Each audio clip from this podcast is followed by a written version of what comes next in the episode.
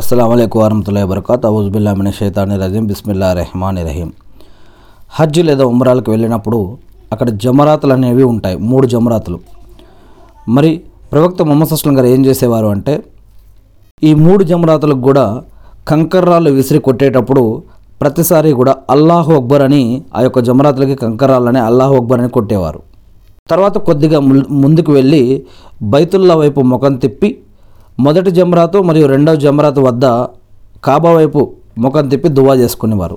తర్వాత పెద్ద జమరాను కంకర్రాళ్ళతో కొట్టిన తర్వాత అక్కడ దువా చేయకుండా వెళ్ళిపోయేవారు. ఈ యొక్క విషయం బుకారీ మరియు ముస్లిం గ్రంథంలో చెప్పడం జరిగింది. ఈ యొక్క విషయం బుకారీ హదీస్ గ్రంథంలో రెండుసార్లు ముస్లిం హదీస్ గ్రంథంలో ఒకసారి కూడా చెప్పడం జరిగింది.